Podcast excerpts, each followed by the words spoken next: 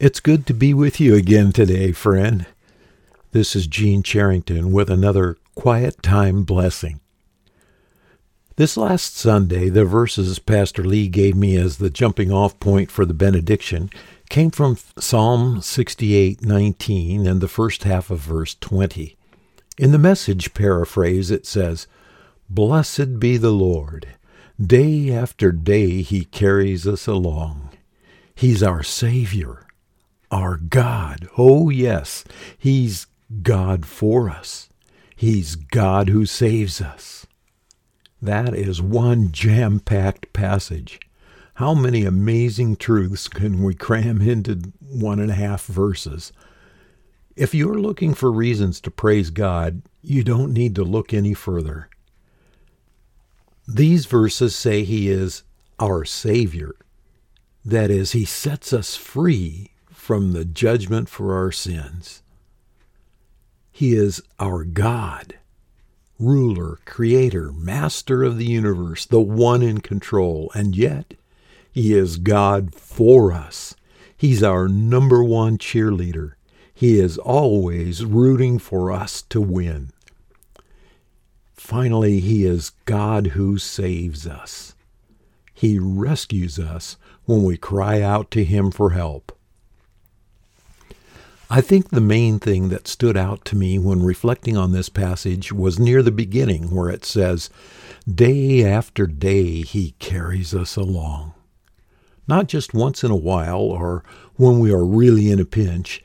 It says, Day after day. He never quits. He doesn't get tired of carrying us in his arms like earthly dads might.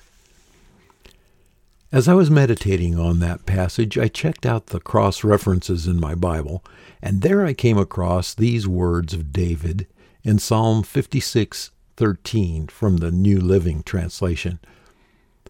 For you have rescued me from death. You have kept my feet from slipping. So now I can walk in your presence, O God, in your life giving light.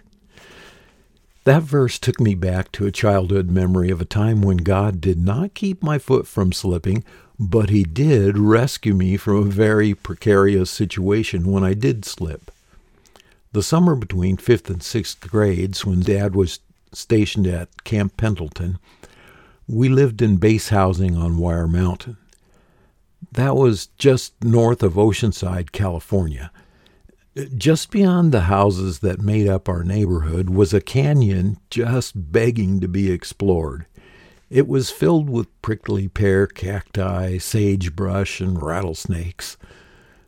On the steep hillsides were occasional little caves carved out by the wind and the rain over the years.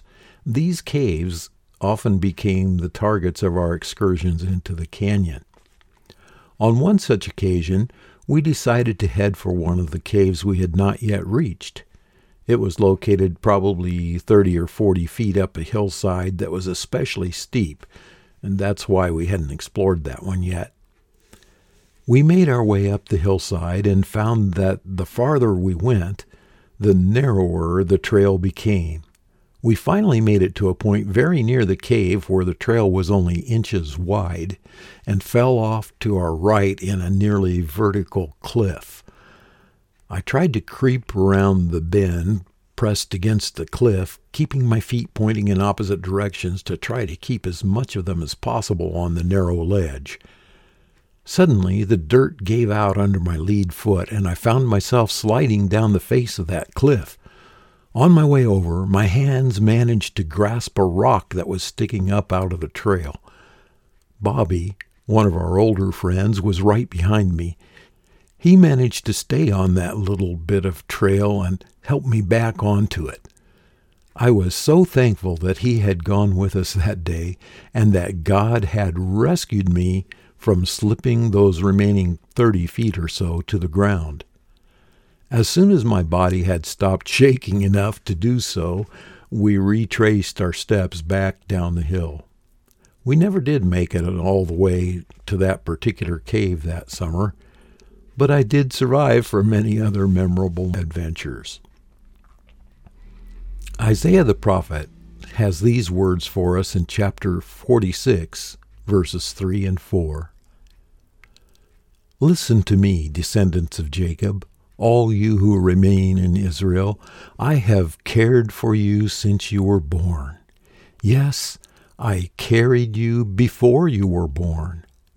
I will be your God throughout your lifetime, until your hair is white with age. I made you, and I will care for you. I will carry you along and save you.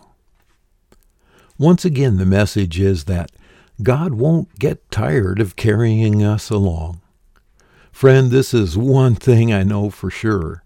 Just as God cared for me when I was a young man climbing those canyon walls, He will continue to watch over me when I struggle to keep my balance on the way from my bed to the bathroom. Each and every day, He carries us in His arms. May you be reminded of that often, is my prayer for you today.